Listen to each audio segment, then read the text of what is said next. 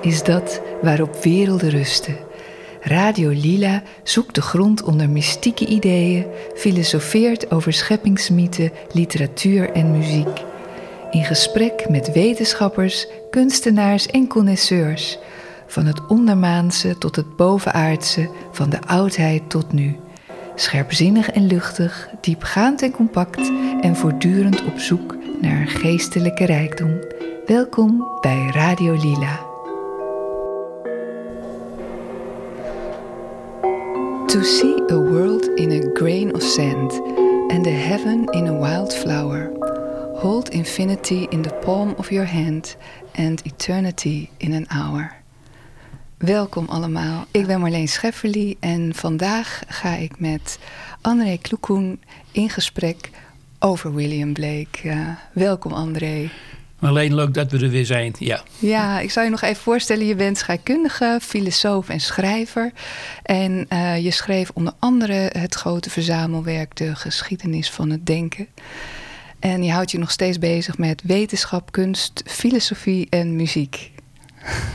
zeg en, ik dat en goed? Spiritualiteit. En spiritualiteit. Dus muziek als, is één aspect van de kunst meer. Maar de, als vierde aspect is spiritualiteit of religie of in die hoek meer. Ja, ja, perfect.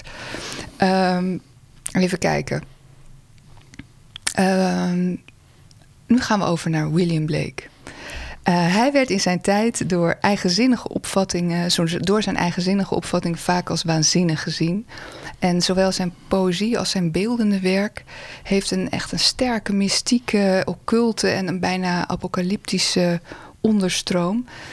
Blake kreeg tijdens zijn leven ook weinig tot geen erkenning. Dat was vrij tragisch voor, het, voor al het werk wat hij maakte. Maar inmiddels wordt hij toch wel beschouwd als een van de grootste kunstenaars die Groot-Brittannië ooit heeft voortgebracht, zou je zeker, kunnen zeggen. Zeker, Nou, laten we beginnen in 1757. Hoe groeide Blake op? Uh, wat was zijn persoonlijke achtergrond en ja, hoe ging het in zijn leven?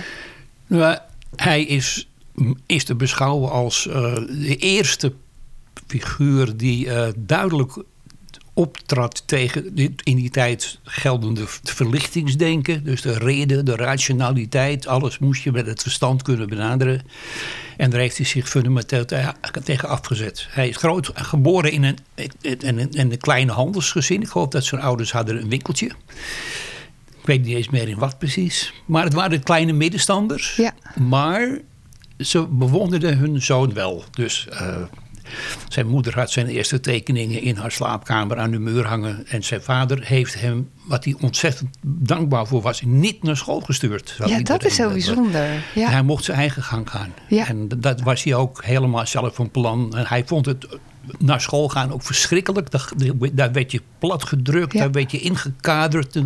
Dan werd je je verbindingskracht afgenomen. En hij heeft zichzelf hij is totaal autodidact in alles wat hij heeft gedaan. Hij heeft zichzelf leren lezen, schrijven, tekenen, schilderen, dichten, alles. Ja, fantastisch. Ja. Hij is wel op een gegeven moment in de leer gegaan bij een graficus, uh, heb ik begrepen. Ah, dan weet dat, dat weet je op dit moment meer dan ik, want ik weet, dat weet ik niet eens. Oké, okay, ja, ja. ja. ja, want daar heeft hij volgens mij ook de rest van zijn leven zijn geld toch echt wel mee moeten verdienen, ook uh, als graficus. Oké, okay, tenminste. Ja, ja, dat zou kunnen. Dat is uh, wel een, een, belangrijk aspect. Is hij ook helemaal niet academisch geschoold?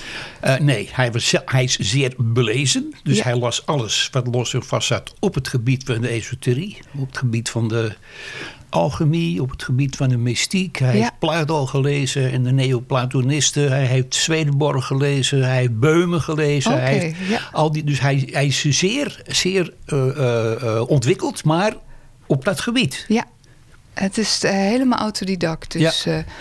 ja. In wat voor wereld leefde hij? Um, kun je een beetje een schets geven van het gedachtegoed van die tijd in, in, in Londen? Ja, dat is wat ik net zei. Ja, het is de tijd van de verlichting. Ja. Uh, in, in, met name in Engeland, de filosofische stroming die heerste, dat was het, uh, het, het logisch empirisme met, uh, met Francis Bacon ja. en met, met, met Hobbes en met Locke en Hume en Newton. Dus alles moest wetenschappelijk en mechanistisch verklaard worden. Dat was de tijd. Ja. En daar had uh, uh, Blake een verschrikkelijke hekel aan. Dus hij heeft zich daar zeer tegen, af, tegen afgezet. En is de eerste vroeg romantische dichter. Ja, ja pre-romantiek valt hij onder. Ja, of die nou bijgerekend wordt of dat hij er nou vooraf gegaan wordt. Maar hij was de eerste, eerste dichter met een groot romantische eh, impact in ieder geval. Later werd hij natuurlijk uh, vergezeld door al die andere beroemde Engelse dichters. Uh, zoals Wordsworth en, en, en, en Coleridge ja. en Shelley ja. en Keith, Keats en Byron. Ja. Dus hij krijgt een hele nasleep aan beroemde romantische dichters. Maar hij was de eerste. Hij, was hij, hij begon ermee, zeg maar. Uh, Londen, om even nou, nog naartoe terug te komen... was in die tijd ook een vrij militante plek. Kan je dat zeggen? Daar heerste best wel een, een orde. Ja, uh, een, hoe bedoel je? Een militante nou, het, het, was een vrij uh, ja, dwingende sfeer, zeg maar. Je moest wel een bepaalde overtuigingen voldoen. Oké. Om niet nou, opgepakt te worden, Dat was zeg maar. overal zo, hè? Ja. Dus, uh, dat, ik geloof dat Londen daar geen specifieke plaats bij innam. Nee. Nee, dat was gewoon die, die tijd sowieso ja, ja, je was, zal ik zeggen, christelijk, christelijk uh, verlichtingsdenken. ja. ja. ja. ja, precies. Ja. Uh, nou, hij zou dus uit een, een Swedenborgiaans nest komen, uh, las ik ergens. Ja. En, en wat was de invloed van uh, Emanuel Swedenborg op zijn werk? Ja, hij was, uh, zijn, zijn ouders waren dat ook. Daar, gaan, uh, daar weet ik, moet ik zeggen, niet zo heel veel van. Omdat er in zijn biografie daar niet zoveel over staat. Maar zijn ouders waren lid toch wel van een religieuze secte. Nou, een soort van religieuze secte. Ah, okay. Waar Swedenborg uh, werd gelezen en besproken. En ook met allerlei rituelen. gaan zelfs verhalen dat er veel naakt voorkwam. Oh, dus dat joh. ze dus ook ja. ongekleed... Dat, de, maar dat, ja, dat heb ik wel gelezen, maar ik ben niet zo van overtuigd dat het wel zo waar was of niet. Maar in ieder geval uh, dat hij deel uitmaakte van een religieuze kleine groep, die zeer uh, uh, op, de, op de spirituele kant ging. Maar als A. Swedenborg ging, dat is wel een duidelijke zaak, ja. Ja, dat verklaart misschien ook wel zijn hele autonome kijk op de zaken. Ja. De Bijbel had ook een hele grote invloed op zijn werk. Zeker. Uh, ja. hij, was, hij was gedoopt, getrouwd en, en begraven uiteindelijk ook volgens de riten van de Kerk van Engeland. Ja. Hè? Maar um, in, in Vision of the Last uh, Judgment schreef hij dat de schepper van deze wereld een zeer vreed wezen is. Ja. Um, ja, hij noemde Blake, die, die schepper ook afwisselend uh, Nobo Daddy en Urizen. Uh, Uri Urizen, ja, ja, ja. Nou, hij heeft een hele wereld geschapen voor zichzelf. Hè? Dus hij heeft allerlei landen en namen. Dus hij noemde Engeland ook geen Engeland, maar Albion. Dat ja. ook het land. En er waren allerlei mythologische wezels die daar rondliepen. En dat ze, onder andere Urizen, dat was een van zijn. Ja.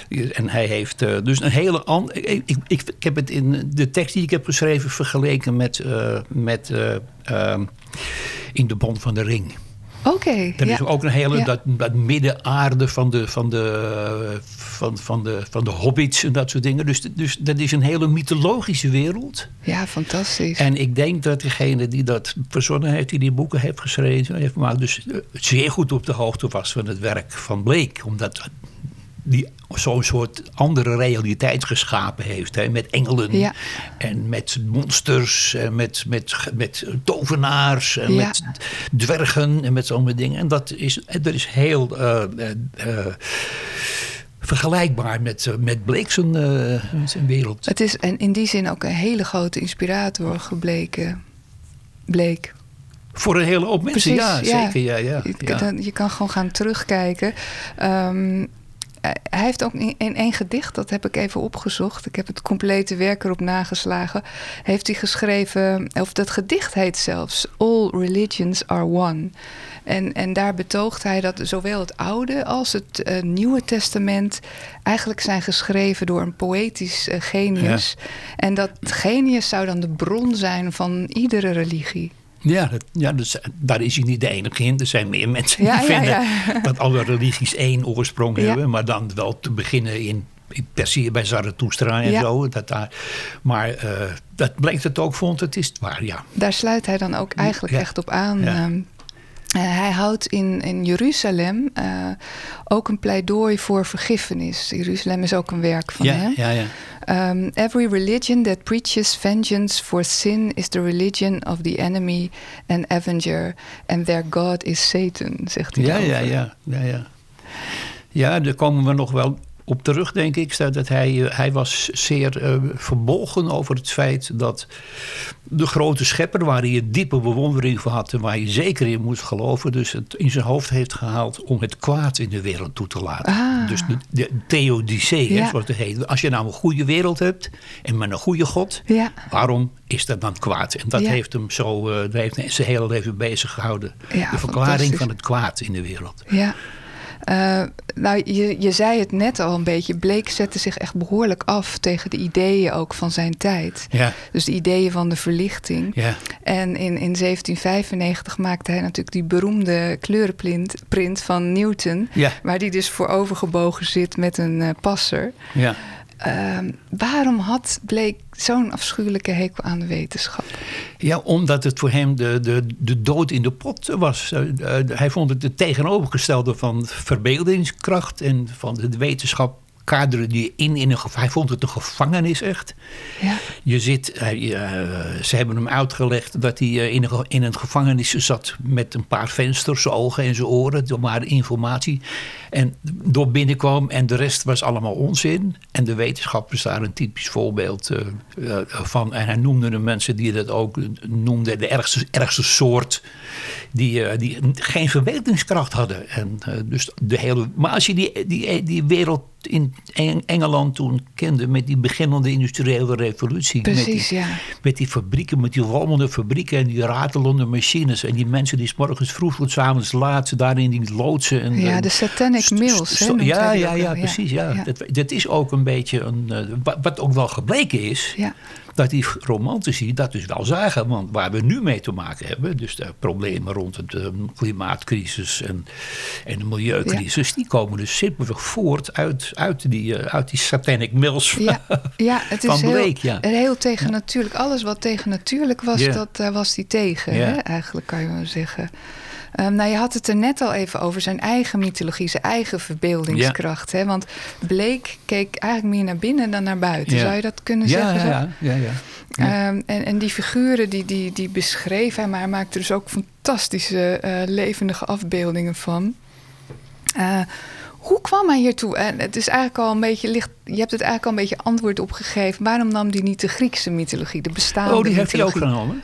Ja, ja. Ja, zeker. Nee, hij was thuis in al die, en al die, en al die, al die, die werelden. Dus eh, nou, ik heb je gevraagd of ik, of ik iets, wilde, iets wilde lezen van zijn belang, zijn belangrijkste werk. Dat zou doen. En dan, zal het, dan komt de Griekse mythologie dus ook in Oh, voor. Dus je, ja. je, als we het zo meteen gaan doen, zal ik Ja. er wel eventjes op, wijzen. Kijk, Ja, daar heb je Hephaestus, de, de, de Griekse god van de onderwereld, waar die in de smederij zat en alles aan elkaar smeedde. Dus de, die, die, die, die komt in dat gedicht ook voor. Hij was zeer goed op de hoogte van de Griekse mythologie. Ja, want En- hij gebruikt inderdaad ook al die beelden van. De Bijbel. Hè? Want Ja, ja, hij was ook heel bijbelvast. En eh, ja, voor, hij heeft ook eh, het, het hele boek van Dante, eh, de goddelijke komedie, Oh helemaal geïllustreerd. eh.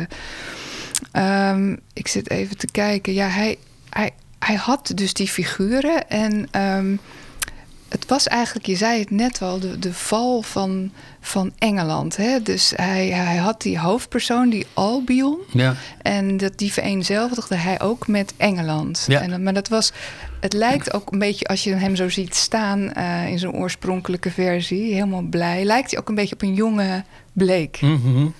ja. En, en hij wordt verdeeld in vier, eh, Ja. vier stukken. ja, ja. En, en dat worden, worden de vier zoas. Ja, de tien zomaars, dat is een beroemd werk natuurlijk van Ja. hem. Ja.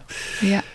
En, en wat, eh, ja, die kwamen leken ook echt nergens vandaan te komen, maar die waren er gewoon opeens. Nee, er is, er is een, er is een eh, ja, er is aan hem ooit gevraagd, eh, dat heb ik ook opgeschreven. eh hij bezoek van een dame en die vroeg aan hem van meneer Blake, waar haalt u nou al die beelden vandaan? Waar u over Ja. schrijft en die u tekent. En toen heeft hij op zijn voorhoofd gewezen en gezegd, hier vandaan mevrouw. Ja. Dus nou, als je het gebaar er even bij voorstelt, dan Ja. Kan je het ook zeggen van hij vond zichzelf ook niet goed wijs. Nee.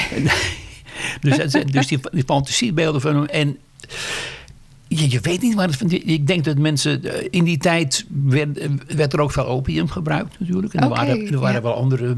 Heel veel hoor. Het is niet zo dat er ook wel iemand was die opium. Nee. Dus eh, de flesjes met laudanum zaten ook in damestasjes. En, Aha. en, en huilende baby's Ach. die kregen een slokje. En ze vielen er heerlijk van in slaap. Maar raakten daardoor wel verslaafd aan opium. En de- dus het gebruik van Wauw. bewustzijnsveranderende middelen is door het wordt nooit zo benadrukt, maar je kan rustig van aannemen dat het altijd zeer wijdverbreid is geweest. Zou, Eh. zou, zou Blake dat zelf ook gebruikt hebben, denk? Ja, dat weten we niet. Nergens Nee, staat, nee. heeft hij geschreven van ik ga nu een, mijn slokje opium of mijn andere psychedelica nee, nemen. Maar als je zijn werk leest en zijn afbeeldingen ziet. En het grappige is dat dus in de huidige tijd dus veel mensen daaruit... Dus eh, Aldous Huxley heeft zijn titel van zijn boek... The Ja. Doors of Perception Ja, gehaald. Er is een dichtregel uit Blake en het gaat over LSD-gebruik. precies. Ja. En de band The Doors Die zijn daar weer weer, op zijn daar weer doorgegaan. doorgegaan. En die hebben ook dus alles geslikt wat God verboden heeft. Ja. Dus die, die perceptie, die perceptie, die verbeelding... die wordt natuurlijk erg, erg gestimuleerd door het gebruik van die middelen. ja. De kerk vond dat niet goed. Nee, die was daar niet. Nee. eh, dat kan me wel iets bij voorstellen. Ja. Nou, het, het is inderdaad een van de dingen waar je voortdurend tegenaan loopt als je je in Bleek verdiept. Het zijn, zijn andersheid. En Ja. hij zou daar ook over gezegd hebben van. Eh, waarom ben ik geboren Ja. met een ander gezicht? Ja. Waarom ben ik niet geboren als de rest van mijn soortgenoten? Zeker. Dat is een letterlijk citaat van Blake. Ja, dat- ja, ja. en daar, daar blijkt misschien wel uit dat het geen drugsgebruik was, maar dat het gewoon van nature is, is aangeboren. En zijn biograaf, ehm, John Hicks, die, die oppert dan ook de theorie dat ehm, William Blake misschien een hyperfantast was. ja. En een hyperfantast is iemand die een hele, hele levendige mentale beelden krijgt. Dus als je bijvoorbeeld nu zegt, denk aan een aap... dan eh, ziet, zie je het bijna tastbaar voor je. Ja, ja, ja. Ja, nou ja, be- beroemd is het verhaal van zijn, eh, zijn, zijn de, de, de Ghost of a Flea. Dat is een, eh, de geest van Ja, een flow. ja. Is een beroemde eh, ets, gekleurde ets van hem. Een vriend kwam op bezoek en bleek, zat dus in de hoek te staren. En zei, wat doe je nou? Zei hij, nou, ik, zit, ik, zie daar een, ik zie daar een waanzinnig monster. Zit daar een flow met bloed uit zijn mond en dat soort dingen. En die vriend vroeg toen van, ja, heb je daar een tekening van gemaakt? En dan zei hij, nee, want ik kan hem, als ik hem ik kan mijn ogen niet van hem afhouden. Dus als je me nou mijn spullen aanreikt. Toen heeft die vriend hem zijn spullen aangereikt. En toen heeft hij dus die beroemde prent gemaakt. The Ghost of a Flea. En een, een bloeddorstig monster. Een afschuwelijk beeld. Ja, heel met- met- spookachtig. Ja. Ja, ja, bedekt met groene schubben en Ja. eh, alle enge dingen die je kan voorstellen. En dat, dat, dat zag hij dan. En eh, die kwam ook weer terug. Dus het is niet, niet één keer, maar die volk kwam ook wel weer eh, op, op bezoek. Dus hij kon die tekening echt wel goed afmaken. Naar, de, naar, werkel- naar werkelijkheid tussen aanhalingstekens geschilderd. Hè? Ja, mijn god. Nou, ik, ik las ook ergens een verhaal van hem dat hij als kind, was dat nog, eh, dat hij een hele boom vol met engelen had Ja, gezien. ja. En dat hij toen naar zijn vader was gegaan. Nee, hij is naar zijn moeder gegaan. Oh, zijn moeder. En zijn moeder heeft gezegd, niet tegen je vader vertellen... want dan krijg je een pak op je sodemieter Oh, dat je, om, zo zit te liegen. En Ja. bij die gelegenheid heeft zijn later, het later verhaal, echtgenote... gezegd van, ja, je weet toch wel William... dat je heel vroeger al eh, een verschijning van God hebt gezien voor je raam. Ah, En zij zei, zei ja, oh ja, wie hebt geleefd? Ja, ik keek uit mijn raam en ik zag daar God verschijnen als... Dus hij zag van alles. ja, Hij fantastisch. heeft maar elfenbegrafenissen heeft hij gezien. En Ja. In zijn tuin, hij hoorde daar geritsel en gedoe. Toen keek hij in, toen zag hij dat daar een, een elf, Ja. heel kleins allemaal, allemaal in de orde van krekeltjes en dat soort dingen, liepen daar rond met een baar en was een dode engel, elf op, die begraven werd. Ja, Dat zag hij allemaal, ja. dat is vrij. Het zou, valt, nu in deze tijd helemaal onder het paranormale en misschien ook wel deels New Age-achtige beelden. Hè? Ja, dat is, ja het, zou, het zou ongetwijfeld, ja. Dat, eh, Uh, wat bedoelde hij precies met, met zijn double vision? Um, dat hij een soort dubbel zicht had. Um, hij heeft er een heel mooi uh, um, ja, werkje over geschreven. Ik zal het even voorlezen. Double vision. What to others a trifle appears fills me full of smiles or tears. For double the vision my eyes do see, and a double vision is always with me. With my inward eye, this an old man grey, with my outward a thistle across my way. Ja, zijn double vision is dus niet dat hij twee visies had, maar hij, hij was wat heel modern is en wat ook mijn filosofische interesse in bleek is, dat, je, dat we op twee manieren naar de wereld kunnen, kunnen kijken. We kunnen de wereld van buiten bekijken, wetenschappelijk. En we kunnen de wereld van binnen bekijken, dus zeggen artistiek, wereld beleven. Dus de, de, wereld van buiten beschrijven of van binnenuit meemaken. Dat zijn de twee visies. En de mensen die toevallig een, eh, een, een, een boek van mij in de kast hebben staan, die kunnen opzoeken. Dus het motto wat ik aan mijn grote werk heb meegegeven, is een citaat van William Blake. Ja.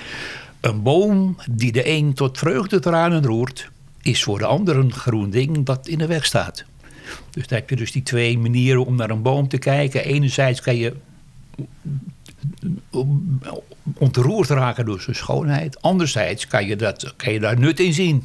Je kan de planken verzagen en je kan dat in je, in je hart doen als je het koud hebt. Ja. Dat zijn die twee visies. Dus de, binnen, de buiten om de wereld heen draaien en de wereld van buiten beschrijven, wetenschap, of de wereld van binnenuit beleven. En dat is de kunst en de spiritualiteit natuurlijk. Ja, het is wel grappig dat, het, dat we nu, uh, wordt het meer mainstream om zo te denken. Hè? om een boom als iets heel waardevols te gaan zien. Nou, als dat maar waar was, of, of het al mainstream, het komt wel meer steeds ter sprake, maar of het al mainstream Nee, oké, maar hij was zijn tijd eigenlijk ver vooruit. Want... Dat, dat is, nou, ook daar zijn weer kanttekeningen okay. okay, vertel, Er waren wel meer, eh, maar het is altijd ondergesneeuwd geworden. En ja. Ja. waarom een verhaal op een zekere tijd uh, aanslaat en andere verhalen niet, dat is een komen onduidelijke zaak. Ja, ja. Dat... Aristoteles heeft met zijn rare ideeën de filosofie uh, eeuwenlang beheerst. Ja, ja.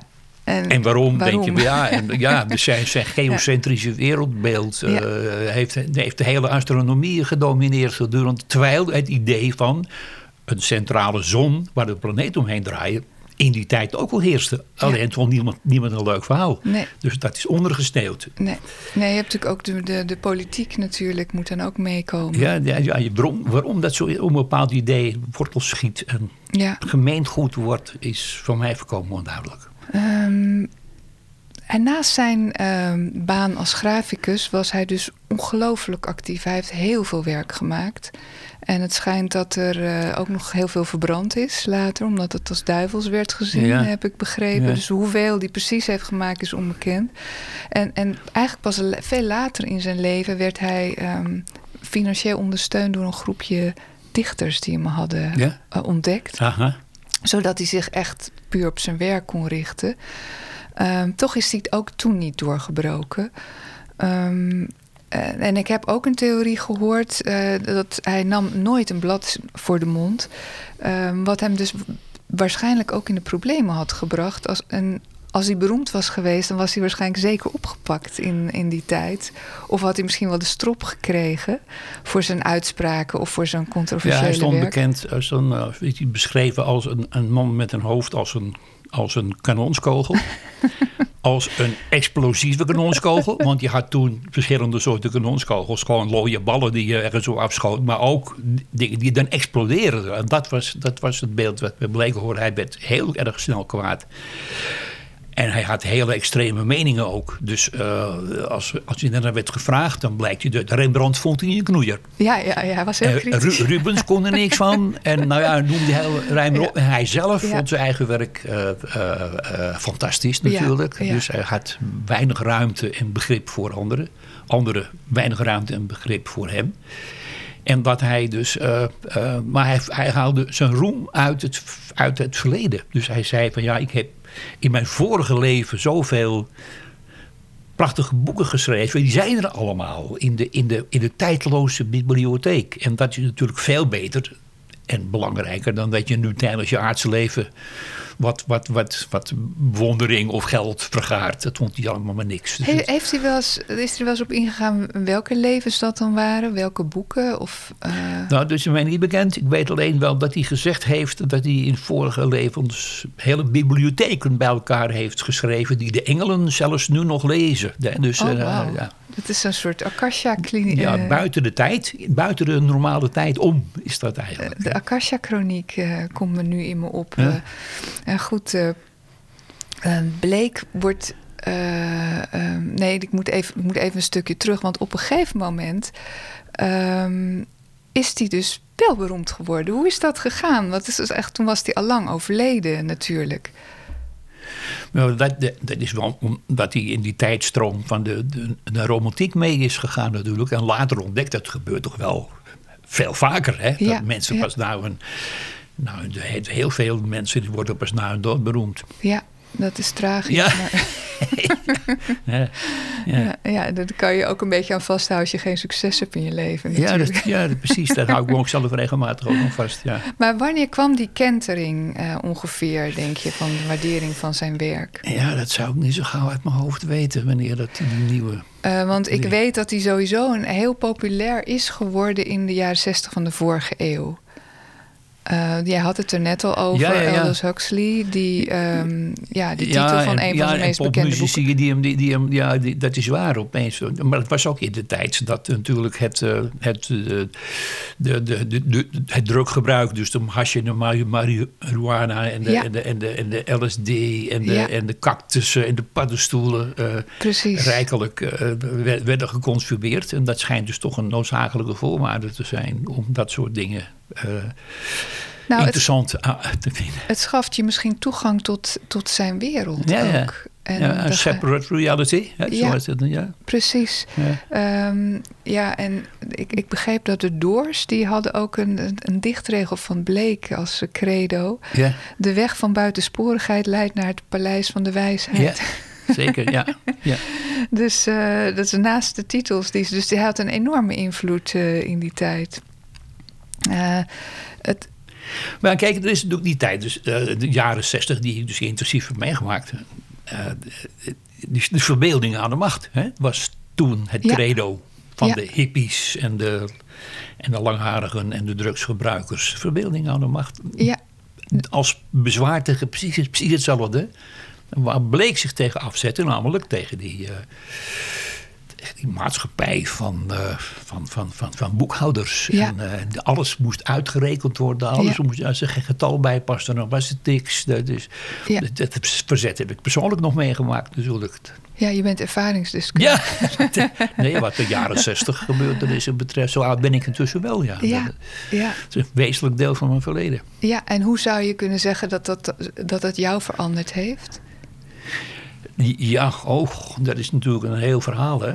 Nou, ik, uh, ik ben het uh, totaal eens met Blake's Double Vision. Er is mij toen een andere wereld opengegaan... die, uh, die, die niet in de plaats komt van de, van de, van de wereld van de boekhouders. Maar, ja, ja, ja. maar die er, zoals het heet, complementair aan is. Dus zowel uitsluit als aanvult. Dus er is gewoon een andere werkelijkheid die ook te kennen valt. En, en het, dat vond ik het mooie, want dat is wat ik er ook een beetje van begrepen heb, is dat bleek het ook niet uitsloot, het, het echte leven, zeg maar, de, en het empirisme, zeg maar. Dat was er ook. Maar... Ja, maar hij vond het wel niks. Niet oh. voor hem, voor hem vond hij dat niks. Hij wilde niet in de school, hij wilde er niks van niks van weten. nee. nee.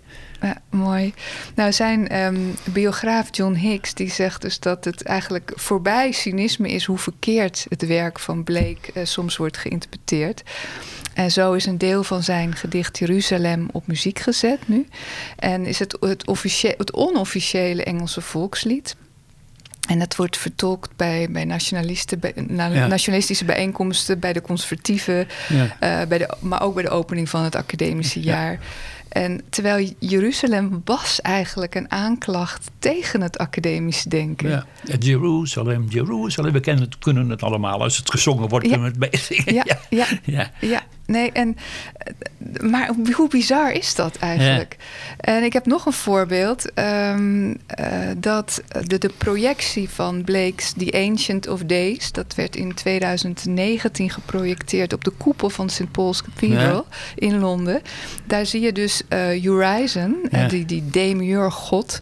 die vanaf zijn brandende schijf naar beneden reikt... om de, om de aarde beneden te meten. En, en, en ondanks alle kracht en gelijkenis is dit helemaal niet God. Dit, dit is die, die personificatie van reden en wetenschap. Dus het is eigenlijk gewoon een heidense projectie, Ja. eh, André. Ja. Op, op een christelijke kerk. Hoe, hoe bizar is dat? Ja. Ja, het is een, een, multi-interpretabele figuur wat hij zo doet. Nou ja, hetzelfde is natuurlijk dat die, die kleurenprint van waar Newton voor overgebogen Ja, zit. ja. eh, eh, terwijl hij alleen maar naar die passer kijkt eigenlijk. En de, de natuur. En, voor, en voor, voor een de Platoonse grot zit. Dus Ja, de achtergrond eh, wordt gemaakt door een zwarte opening waar hij Oh, voor oké, zit. ja, ja. En Platoonse grot, die dus model staat voor de gevangenis waar ons leven in zitten. Hè? Ja. Ons lichaam en dat het goddelijke licht, dat we daar alleen maar de schaduwen van zien. En dat soort dingen. Ja. Ja, waanzinnig. Eh, maar goed, dat, daar hebben ze dus een beeld van gemaakt. En dat staat dus voor, het, ehm, voor de British Library. Ja. Het is eigenlijk een soort een, een, een tempel van, van Ja. die kennis. Ja. Ehm, eh, maar goed, eh, zou je kunnen zeggen dat, dat dat dus allemaal mogelijk is? Dat die op, in zoveel, door zoveel mensen eh, hierdoor geïnspireerd raken door, door zijn werk. Om, omdat hij op een mystieke laag eh, aanwezig is? Of, Ja, zeker. Dat is het geval. En het, eh, een van de redenen waarom we daar oog voor krijgen of begrip voor krijgen, is toch wel het feit dat in de moeilijkheden waarin we onszelf hebben gebracht. En ontdekken dat je niet met de natuur niet alleen maar brandhout is. ja, En dat er nog een andere wereld mee gepaard gaat. En dat als je die mist, dat je dan echt ongelukkig bent. En die heel vreselijk mist. Wat essentieel is bij het, bij het bestaan. Dat gaat dan dagen.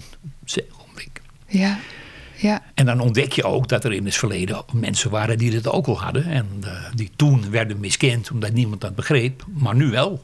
Ja, nee, het is, eh, ja, het is heel inspirerend. eh, om, ik, ik vond het ook ontzettend leuk om er weer helemaal in te duiken. Ja. En je ontdekt iedere keer weer, weer nieuwe dingen en nieuw werk. Want het is zoveel eh, wat hij heeft geproduceerd. ja, ja. Ook hele foute, of foute dingen. Nee, geen foute dingen. Maar Oh, hij heeft, vertel. nou, hij heeft wel een, ook een tijdje zich bezig gehouden met pornografische mm, beeld- afbeeldingen. Veel, eh, veel naakte vrouwen, maar ook opgerichte vallen die beklommen werden door, door naakte vrouwen. En blote kindertjes die duidelijk seksueel opgewonden met elkaar in de weer zijn. Ja. Maar dat wordt meestal weggehouden uit zijn, eh, uit zijn overzichtwerken. En, en, en, Ik heb, en- ben dat nog niet tegengekomen. Nee, ik heb, ik moet je zeggen, ik heb ooit een boek gehad waarin het in stond. Oké. Met die afbeeldingen erbij. En die worden echt systematisch weggehouden uit al zijn, eh, Ja. uit al zijn werk. Ja, Ja. ja, fascinerend. Het, het Maar er moet bijgezegd worden dat hij zijn, zijn vrouw nooit ontrouw is geweest. Ondanks al zijn, zijn bezigheden met het, met het Swedenborgse eh, erotische gedoe. En, Ja. eh, en zijn prenten die hij maakte die verboden zijn. Hij is zijn vrouw nooit ontrouw. Hij had een heel goed huwelijk. Dat Ja, is eh, wel, ja. goed. En zijn vrouw heeft hem ook altijd gesteund. Ja, Ook. En in de bittere armoede is ze bij hem gebleven. Dus eh, nee, fantastisch. En hij is ook volgens mij heel gelukkig gestorven. Hij is, eh, hij is naar de hemel gegaan. Ja, er waren mensen bij. Zijn vrouw en nog een vriend. En die zeiden toen Bleek overleed... zagen we hoe een engel naar de hemel ging. Ja. Hij was, hij was een totaal... ook, ook zijn broer stierf toen Bleek bij was. Heeft hij ook beschreven als het handenklappend van een ziel... uit het lichaam naar de hemel gaan. En hij heeft zijn vrouw beloofd eh, dat hij regelmatig terug zou komen. En dat heeft hij ook gedaan, volgens zijn vrouw. Dus hij, had altijd, hij zit altijd in dezelfde stoel. Ja, en ja. na zijn dood is hij nog regelmatig aan haar verschenen... en heeft haar van advies voorzien. Oh, ook fantastisch. Hoe, hoe ze zijn prenten het best kon verkopen. En zo. Ja. hele praktische Ja, advies. heel praktische adviezen. Ja, maar hij heeft zelf ook van zijn broer die overleden was... uitgelegd gekregen hoe hij zijn etsen moest maken. En waar hij dus later beroemd mee is geworden. Een heel speciaal procedé van hand, hand ingekleurde etsen. Ja. Heeft zijn broer hem verteld. Oh, die al overleden was. Oh, oké, dat heeft hij allemaal doorgekregen. En zijn gedichten kreeg hij ook door. Ja, ja fascinerend. Ja, ja. Echt heel fascinerend. Ehm, heb jij een eh favoriet werk van Blake? Ehm, want daar zou je nog even op Ja, terugkomen. is, ja, ja, ik vind hij prachtig, omdat het zo'n mooie illustratie is voor het werk wat hij maakte. Het lijken kindergedichten, maar er zitten zoveel lagen in. Ja. Onder andere, dit, The Tiger is een, een van zijn, echt wel zijn beroemdste gedicht. Uit en- welke bundel komt deze? Nou, ik weet, ik weet niet of het, eh, welke bundel het komt. Dat weet ik niet uit mijn hoofd. Nee, nee zoek Maar het op. gedicht zelf, Ja. het is, ik, vind het, ik kwam het voor het eerst tegen toen ik me bezig hield met een favoriete filosoof van de vorige eeuw, Bertrand Russell. Ja. Die, als, die als jonge student eh, in zijn college staande werd gehouden door een medestudent. En die vertelde hem alleen maar hardop uit zijn hoofd het gedicht The Tiger van, van, van Blake. En daar was hij zo van onder de indruk, Russell, dat ze hun leven lang bevriend zijn, Oh, goed. zijn, zijn gebleven. Ja, Ja, en ja. daar komt ook dus Griekse mythologie in voor en er komt ook godsdienst in voor. Ik zal het even voorlezen. ja, mooi. Het is dus een kind, dus het, is een, het lijkt een kindergedicht, maar het heeft heel veel diepe lagen. The Tiger. Tiger, tiger, burning bright. In the forests of the night. What immortal hand or eye could frame thy fearful symmetry? In what distant deep soared skies burned the fire of thine eyes? On what wings dare he aspire? What the hand dare seize the fire? And what shoulder and what art could twist the sinews of the heart? And when the, the heart began to beat, what dread hand and what dread feet? What a hammer. Kijk, nou komt dus de Griekse Ja, ja. smid aan de... What a hammer, what a change. In what furnace was thy brain? What the anvil, aanbeeld. What that dread grasp, dare it deadly terrors clasp. When the stars threw down their spears and watered heaven with their tears. Did he smile his work to see? Did he who made the lamp make thee? Tiger, tiger, burning bright in the forests of tonight, what immortal hand or eye dare frame thy fearful symmetry?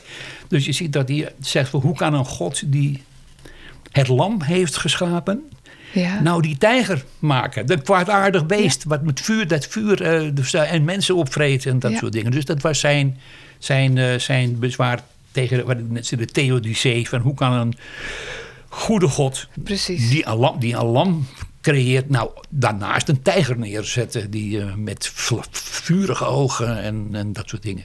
Dus Ja. dat... eh, Het, dat, is, dat is natuurlijk ook een vreemde tegenstelling. Volgens Ja. mij komt het trouwens uit Songs of Innocence. oh, dat zou heel goed... Ja, dat, ik denk Als dat het goed, goed, is. eh, Nou, als het nu me goed te binnen is zeker. Maar geschoten. dat, ja. Eh, ik zet het wel bij in de tekst eh, uiteindelijk. Ehm, nou, ontzettend bedankt eh, voor, eh, voor deze toelichting, André. En eh, nou ja, we gaan, er, eh, we gaan het even diep op ons in laten werken. Oké.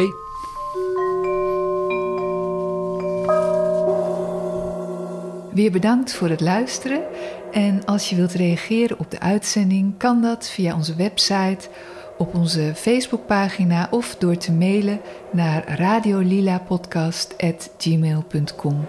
Voor alle vragen of opmerkingen over de behandelde thema's of andere zaken, of als je ideeën hebt voor onderwerpen, laat het ons weten via www.radiolila.nl. Tot de volgende.